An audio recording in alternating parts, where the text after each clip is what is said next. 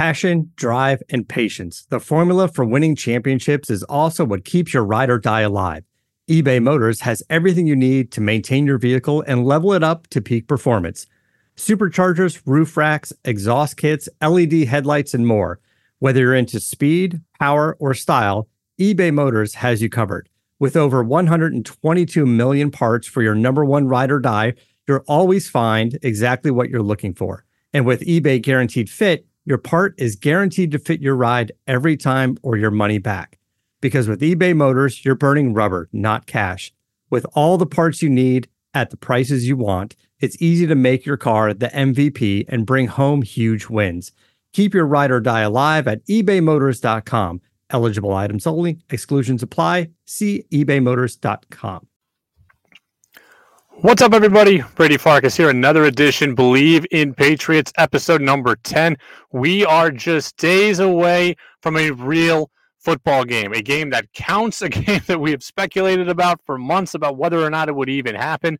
And here we are, Patriots Dolphins coming up Sunday at 1. As always, you can follow me on Twitter up there in the screen. You see it if you're watching on YouTube at FA Radio Brady. It's where you get all your insight on the Pats and all things related to the Bleav Patriots podcast here again on the Bleav Podcast Network. You can follow us on Apple Podcast and on Spotify. And as always, we are brought to you by our friends at Bet Online. I I love gambling on the NFL. So here's what you do. The wait is over. Football is finally back. And since you can't go to the games this year in most cases, you can still be in on the action by our friends at Bet Online. So, from game spreads and totals to team player coaching props, Bet Online gives you more options to wager than any place online. I love the in game betting. So, again, I like to get a line, you know, hey, someone minus seven, get the line early, and then see what's happening during the game, start to double down on things, and start to really stack money. That's a way that you can really start to up your profits and have some fun on all the games all game long. It's not just fantasy football it's gambling as well makes it uh, makes it fun for everybody. There's also the online casino. It never ends over at bet online so go to betonline.ag today and take advantage of all the great sign up bonuses. Again that's betonline.ag Set, sign up today and uh, your online sportsbook expert. So we got a great show today. Eric Wood is going to join us here in just a matter of moments. Former Pro Bowl center for the Buffalo Bills, knows the AFC East very well. Just retired a couple of years ago, now a member of the Bills radio broadcast team. So he'll help us talk about um, talk about the opener Ryan Fitzpatrick is going to get the start for Miami. He played with Fitzmagic in Buffalo. He played with Patriots DB Stephon Gilmore in Buffalo as well. So he's got a lot of knowledge about these teams, about these coaching staffs. Um, and he's on the Bills radio team now. So he studied Brian Flores from a from a broadcasting standpoint. And certainly helped play against or helped the Bills play against him when he was in New England as well. So Eric Wood will join us in just a matter of moments. Before we get to him, I want to start with this though. Cam Newton said yesterday on WEEI in Boston that being in Foxborough so far and playing for Bill Belichick has been, quote, a match made in heaven. And I have loved everything that I have heard from Cam this offseason. Everything. When he, w- before we were in camp mode and it was just kind of Cam on his own, he was putting out the hype Instagram videos. I loved it. Some people were turned off by it. I wasn't. I like the, I don't want to call it brashness, but I like the confidence. I like the me against the world. I like the I'm out to prove people wrong nature that Cam Newton showed. And you know what? The off season is a selfish time. I was okay with Cam thinking about Cam until he got to the team portion of the off season.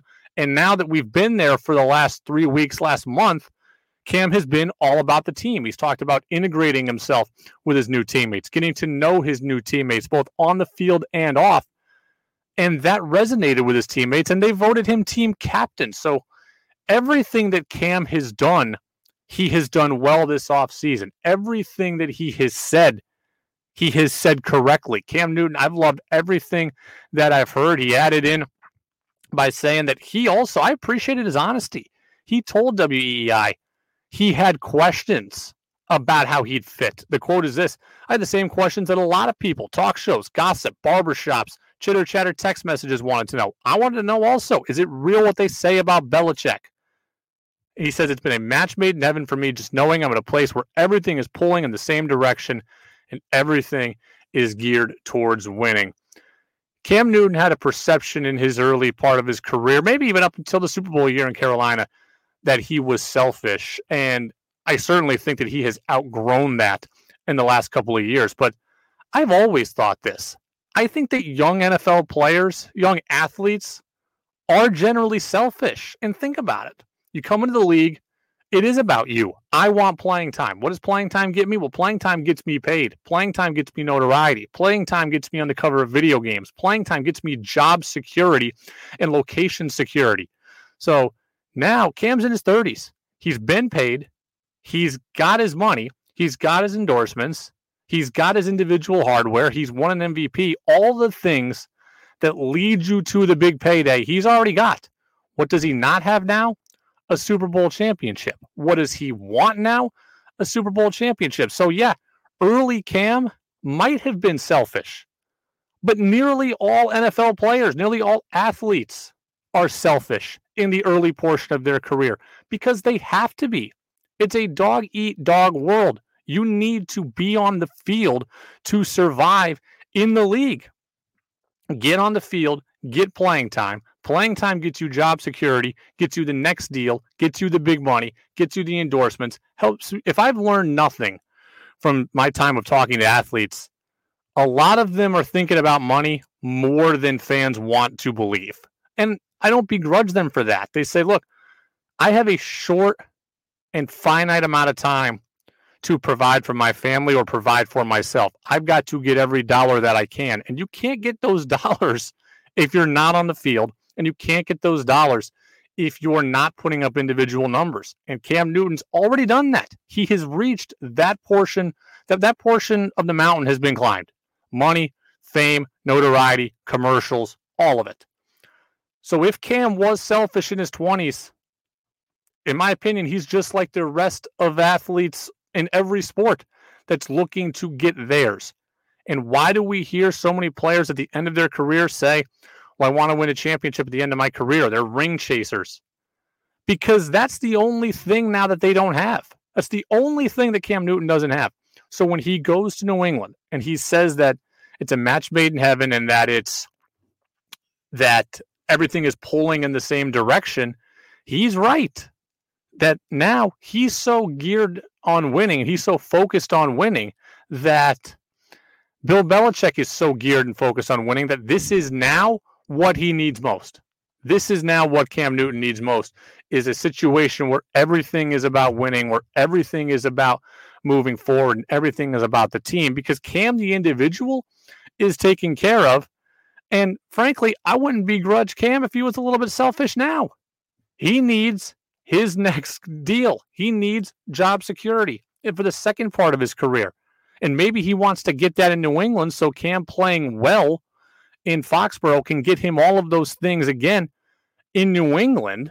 But I think Cam being about the team now, I think Cam wants a ring because that's the one thing that Cam doesn't have. So I, I, I am so pumped for week one so pumped for week one. Pump, I, I, think the Dolphins are a really interesting team. I think they're a really interesting opponent. Obviously, you have a ton of crossover between these organizations, especially New England going to Miami, where Brian Flores is the head coach and where Kyle Van Noy is there and where Ted Karras is there on the offensive line and where Elandon Roberts is there. So you have all of these pieces in New England that are that have left New England and have gone to Miami they're not going to be a whole lot of surprises because the coaching staffs are so intertwined. The players are so intertwined. I absolutely cannot wait for Patriots Dolphins. I want to welcome in our guest. It's Eric Wood of the Bills Radio Network, former Bills Pro Bowl center, spent nearly a decade in the league, first round draft pick back in 09. Eric, how are you?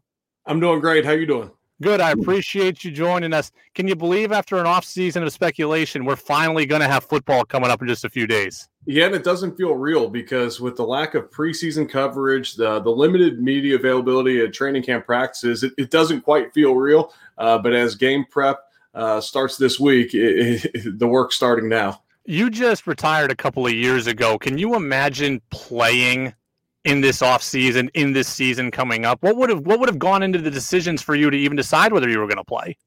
You know, I, I, actually had this conversation with my wife, you know, maybe about a month ago, whether I would have opted in or opted out. And I, I would have opted in. I would have played this year. And and I, I think the the measures that they went through um, with the NFLPA and the uh, and the owners coming together, coming to an agreement on a protocol that would be safe for all, uh, would have would have dramatically uh, influenced my decision and, and, gave me the confidence to go back back and play. And also, um, yes, they're not in an NBA like bubble, but if you trust your teammates then you're probably safer in an NFL hmm. facility right now with the amount of testing and knowing who has it and doesn't have the coronavirus as opposed to just living life and going to the grocery and playing golf and doing the stuff I do and not having any idea who has it and who you come in contact with.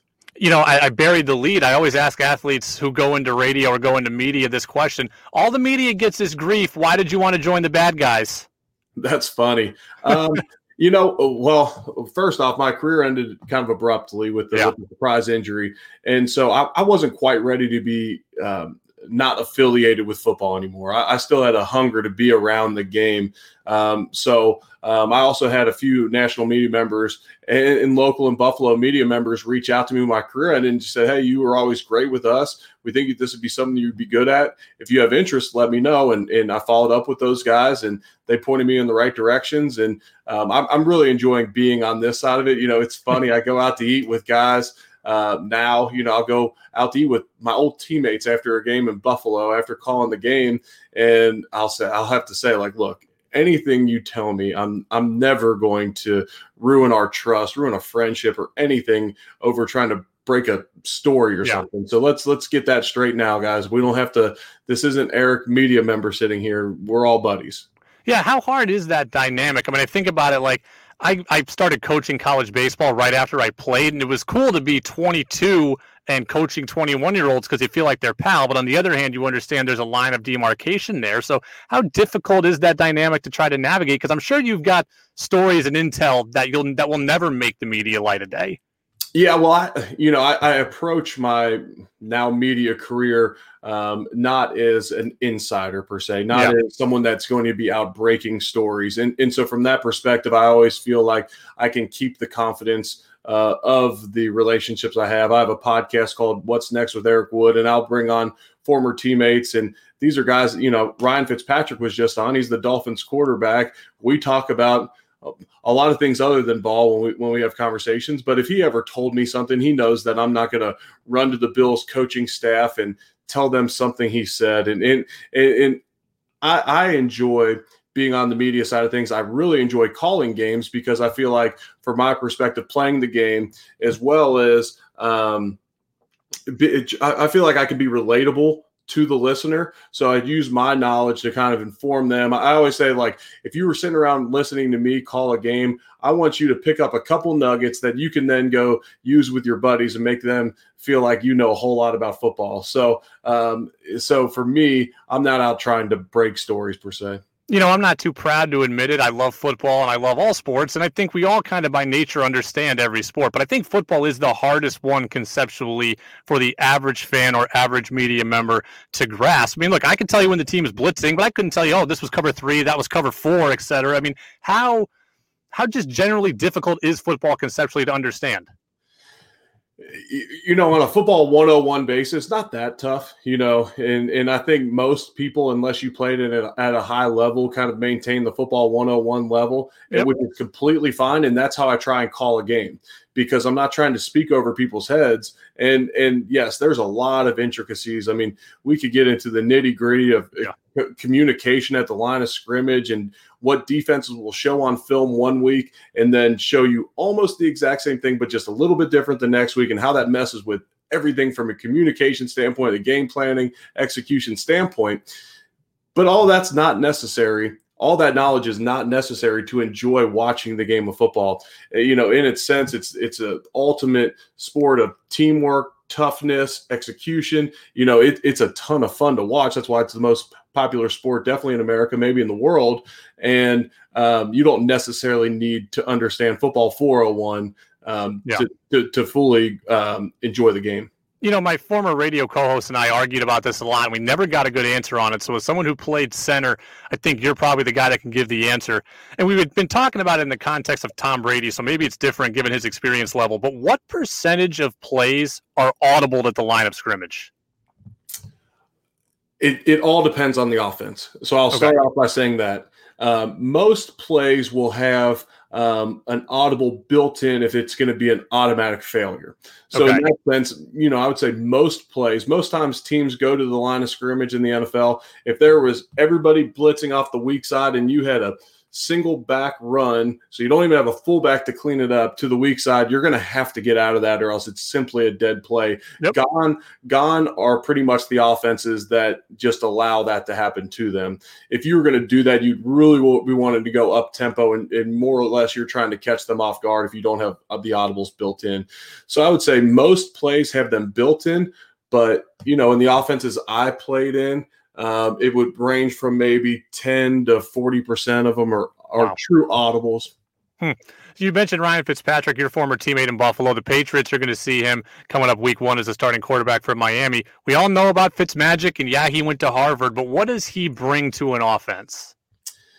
he brings a lot. You know, he he's obviously smart, and everyone talks about that. But he's such a competitor, and he lays. He, he's such a competitor, and he's so selfless as a leader and as a teammate that the guys around him play extremely hard. You've seen him throughout his career elevate an offense to probably um, a, a, better statistical ranking than they they sure looked like on paper. Uh, you know, I think back to our 2011 Bills when he had Donald Jones and David Nelson and Stevie Johnson, all of them looking like they were, uh, you know, the Colts from a few years prior yeah. with Reggie Wayne and Marvin Harrison. He had those guys playing incredible.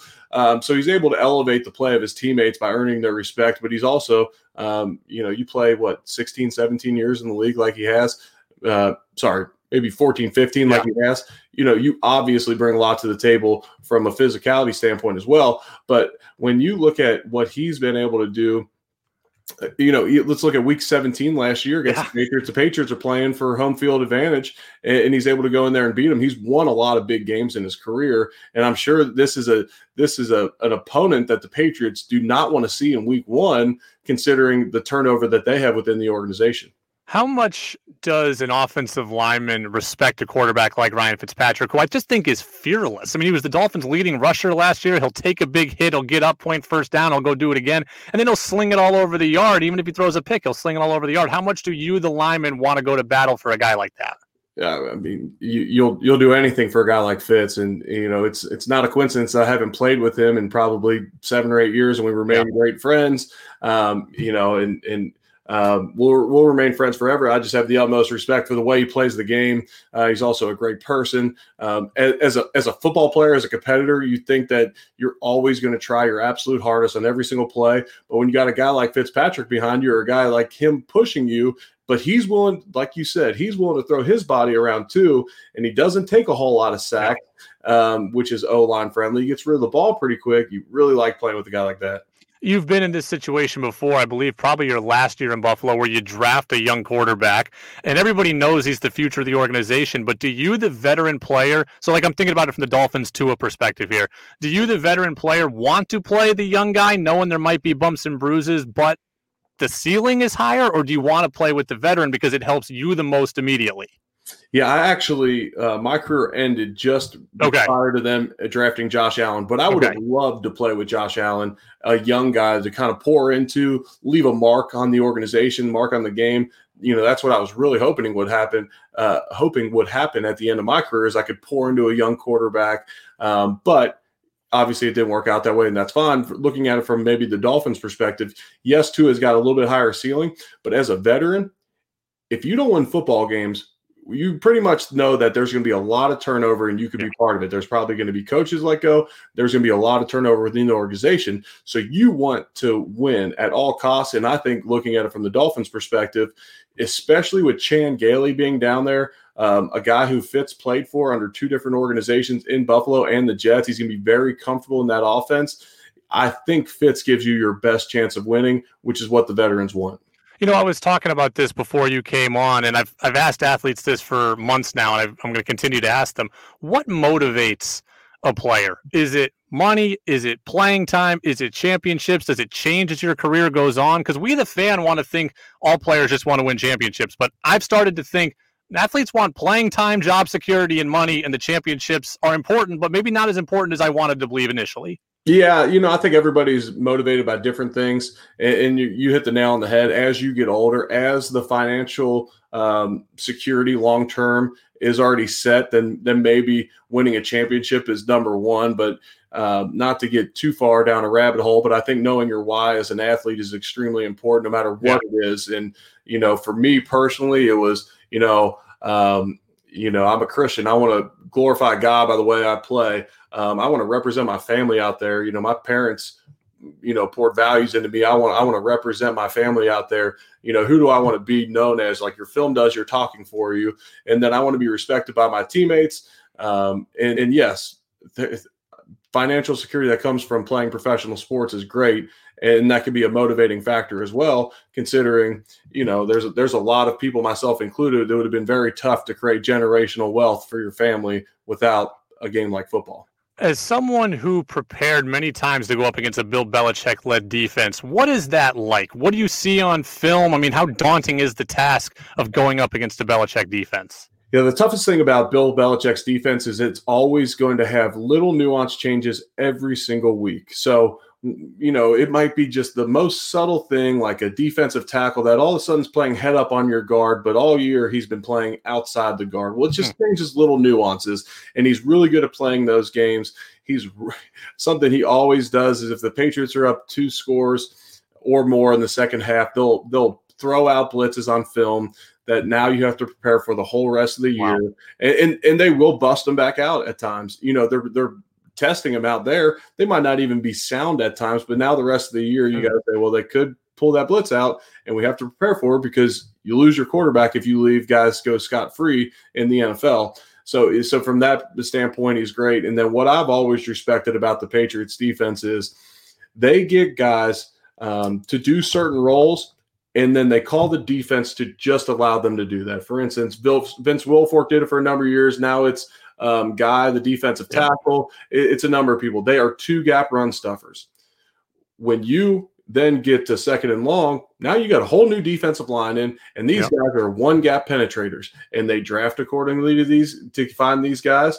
They pick up free agents to be these types of guys, and and they just let players play to their strengths and put them in the roles to make them successful. And I've always it's it's so simple, but if you don't have the stability that they had for so long with the coaching staff being the same every year, you're always drafting the different schemes. You don't have the depth to do that. You don't have the cap space to do it because you're always getting rid of guys. I've had this conversation with Tom Brady actually a hmm. couple times where you know the stability in New England allowed them to do those types of things the Patriots defense is led by your former teammate in Buffalo, Stephon Gilmore. He was really good in Buffalo.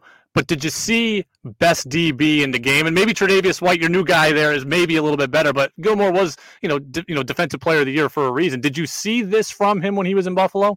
Yeah, uh, you know, ever since he got there, he's an absolute specimen for a cornerback. He's taller, he's longer, he's super fast, he's strong, he's competitive, he's smart. He's got literally everything you want in a football player, especially a cornerback with his physical attributes. And yeah, he was always excellent. There, you know, and, and, when you're not playing on very successful teams, sometimes you don't get noticed as much. That was probably some of the effect with Stephon Gilmore. We yeah. weren't winning playoff games. We weren't making Super Bowl runs. And so you didn't see as much out of it. Um, and I also think in New England, what they've done with him is say, man, you're excellent at man coverage, and we're going to let you play a whole lot of it, Steph. And you know what? You're so smart. We're going to give you one guy a lot of times to lock in on, take him out of the game, study him, and and he's been doing it tremendously there. How do you feel about the Patriots? As a guy who lost a lot of games to the Pats in your career, how do you how do you feel about the Pats? I should hate them more than I do. I could I actually have a lot of respect for them um, and the way they go about their business as an organization. Um, you know, just the no nonsense approach to this, the the stoic nature of Belichick, just get the job done. Um, I, it like I said, I, I, should hate them more than than I do. I also have just the utmost respect for Tom Brady and what he was able to accomplish over his career in New England, um, and, and, just the way he likely sacrificed more time and energy um, to setting himself up for success than anyone else in the game over that period. So you you, you ultimately respect the guy. Now, I wish this move on would have happened. Brady moving on, I wish it would have happened earlier for a number of reasons, obviously, because then maybe I could have won an AFC East title. Yeah.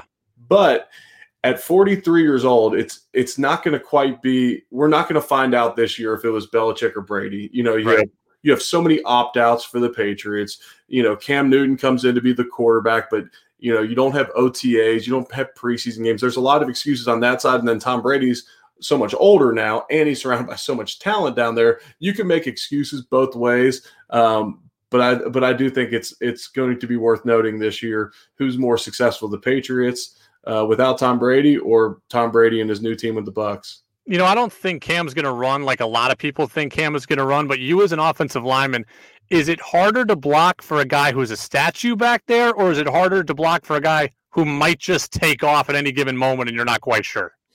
You got to worry about where your hands are at on a defensive line when you got a guy that could escape the pocket. Because, for instance, when I Kyle Orton, if I got a guy and I got him by the sides of his shoulder pads, but it's not, you know, I'm not torquing him. I'm not going to ever get a holding call because Kyle Orton's not ever going to run past me. Right. Tyrod Taylor, Ryan Fitzpatrick, Yeah. those guys, when they escape the pocket and the defensive lineman lunges out and I got a hold of his jersey, now I could get a holding call. So, in that sense, you got to be a little bit careful. But a lot of times you're blocking to the play that's called. And if that quarterback takes off, that's on him. He better have seen a gap. I'll get you out of here on a couple more quick questions. Um, I'm sure you get asked this question all the time, so I'll throw it out at you anyways. Bills Mafia questions or chicken wing questions? Which one do you get more often in Buffalo, or, or more often asked about? Yeah, I was going to say nowadays it's the Bills Mafia. You Yeah. know, Barstool Sports put them Yes. out, out there and really hammered it home. And the Bills fan base has always been tremendous. They're catching a lot of national spotlight now. The Bills are playing better football and um, kind of the table breaking and all that. It's funny. Oh, they've banned table breaking from Bill sanctions lots. So, um, have you been to the Bill Stadium? No, I have not. Okay, so around the stadium, it's it's all parking lots.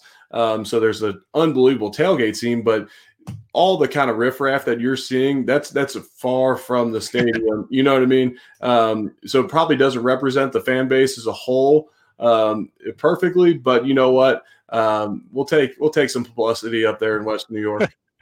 Well, um, I want to ask you two games that you were a part of. I'm sure you get asked about a lot.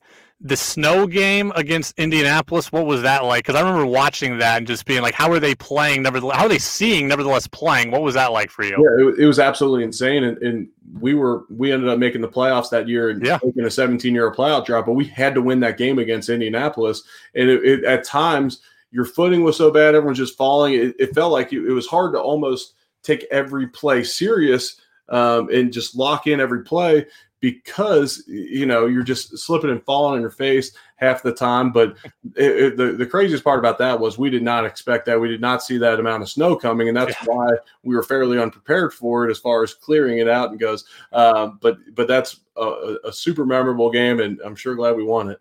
The, the other one that you weren't a part of, but I'm sure you were watching in the locker room, was the game that got you to the playoffs. Also, the Andy Dalton touchdown against Baltimore, I think it was, and then all the Bills fans raised a bunch of money for Dalton's charity, which was a great story. But what was it like as you break the break the playoff drought in in part because of what Andy Dalton did, and you're watching from afar? Yeah, and that was my hometown team in the Bengals, which is Yeah, cool. right. Marvin Lewis, uh, buddy of mine. So super. I mean, super fortunate it worked out the way it did. Our game, you know, we, they there was three games at four o'clock, all with playoff implications. Our game ended first. We'd beat the Dolphins, so we got to watch the end of that game uh, and watch the Bengals send us to the playoffs. I mean, and and honestly, that's about the most fun I've ever had in my entire life, celebrating with those guys. Nine years with an organization and 17 years into a playoff drought, and, and to break it in that fashion was just extremely special. Well, I'll get you out of here on this. In baseball, I'm a long-suffering Seattle Mariners fan. 20 years, no playoffs, longest drought in, in the Amer- in, you know in the Big Four professional sports. As someone who was with the Bills and got them to the playoffs, tell me that it's going to get better and it's worth the wait. Oh, it's definitely worth the wait. Um, since Ken Griffey Jr. came back home to Cincinnati, I, uh, I've, I've, I I no longer rock my Mariners hats like I did as a kid. I'm originally from Cincinnati, and Ken Griffey Yeah. Jr. Uh, when he was playing for the Mariners, I think you'd go to Reds games and you'd see half Mariners hats and the half Reds hats. But um, yeah, it, it does get better, and it's sure worth the wait. Eric Wood, I appreciate it. Thank you so much for the time and enjoy week one as a part of the Bills Radio Network. I appreciate it. Thanks for having me on, Brady. All right, there he goes. That's Eric Wood. First round draft pick back in 09, uh, Pro Bowl center, one of the good guys in the NFL, one of the good guys in media as well. So a lot of fun and a lot of good insight there on Stephon Gilmore, Bill Belichick, Ryan Fitzpatrick. The fearlessness of Fitz is something that scares me. I mean, I, I really think that week one across the league is going to be ugly. No OTAs, no preseason going against yourself forever. I think week one is going to be clunky. I don't think any team should be fully judged based on what they put out on tape in week one. So there's lots of things that scare me about just quality of play in general. But if there's something that scares me about the Dolphins going into week one against the Patriots, it's the fearlessness of Ryan Fitzpatrick. He is not afraid to break out of the pocket and take on a defender head on. He's not afraid to throw into tight windows. He's when he gets confidence and when he gets on a roll, he gets on a roll. I mean, DeVante Parker dominated Stephon Gilmore last year in that final game of the regular season. It's absolutely absurd what the Dolphins did in New England with, as Eric said, home field advantage on the line for the Patriots. So uh, Fitz is what like he'll throw it 52 times if he needs to. He'll throw it 20 times if he needs to. He is not afraid, and he will not be afraid of Bill Belichick. So if you ask me what scares me the most, it's Ryan Fitzpatrick's fearlessness. Um, last thing I'm going to get you out on is this: Cam Newton again yesterday to WEEI said he does not see replacing Tom Brady as something that's going to cause him to feel pressure. He says, "No, sir. I think the preparation that's put forth and where I have been in my career, the dark moments, the low moments, and obviously the high moments, has prepared me for this." I agree with Cam Newton. I, I, I believe him. I don't think that Cam Newton feels pressure in replacing Tom Brady. One, Cam Newton is a supremely confident athlete. All quarterbacks need to be confident, but the, the best ones have a not an arrogance, but they, they have a belief system about them, and Cam Newton has that. Look at what Cam Newton's accomplished. He's won an MVP. He's been the face of a franchise. He's been the number one pick in the draft. He's had to justify a major money deal. He's dealt with multiple injuries. He's overcome multiple injuries. Cam Newton speaks from a place of experience. He says, Look, I have been through everything difficult that you can go through. He's been called selfish. He's been called out. There's been racial undertones and overtones that he's had to deal with in his career, and he's overcome all of it. He's had to overcome the scandal at Auburn with his dad. He had to overcome stealing a laptop at, at, at Florida and then ending up at junior college. He's had to rebuild his image multiple times. He's had to rebuild his stock. He's won a national championship. He's been a number one pick in the draft he has been the face of a franchise and he's carried a franchise on his back. I think Cam Newton has dealt with all the pressure that I think I think he's dealt with all the pressure that he could have possibly been given in his career. So, yeah, for Jarrett Stidham, replacing Tom Brady would be a tall order. For any drafted quarterback that was there to quote replace Tom Brady, that would be a tall order. That would be something that brings pressure. Cam Newton, I don't believe he feels any pressure. He's he's already overcome so much in his career. He's already had pressure. He's already beaten it. We'll see if he can beat the Miami Dolphins. Again, thanks for listening. Bleav in Patriots podcast. This is episode number 10. We do these two times per week here in the season. We'll have some big news coming soon. I can't wait to tell you more about that. Coming up on Thursday's podcast, Eric Eager, Pro Football Focus. He is going to stop by. Can't wait to get his take on week one, week one around the league and on Patriots Dolphins. Keep listening, everybody. Again, Apple Podcast, Spotify, and right here on YouTube. We'll see you Thursday. Thank you for listening to Bleav. You can show support to your host by subscribing to the show and giving us a five star rating on your preferred platform. Check us out at Bleav.com and search for B L E A V on YouTube.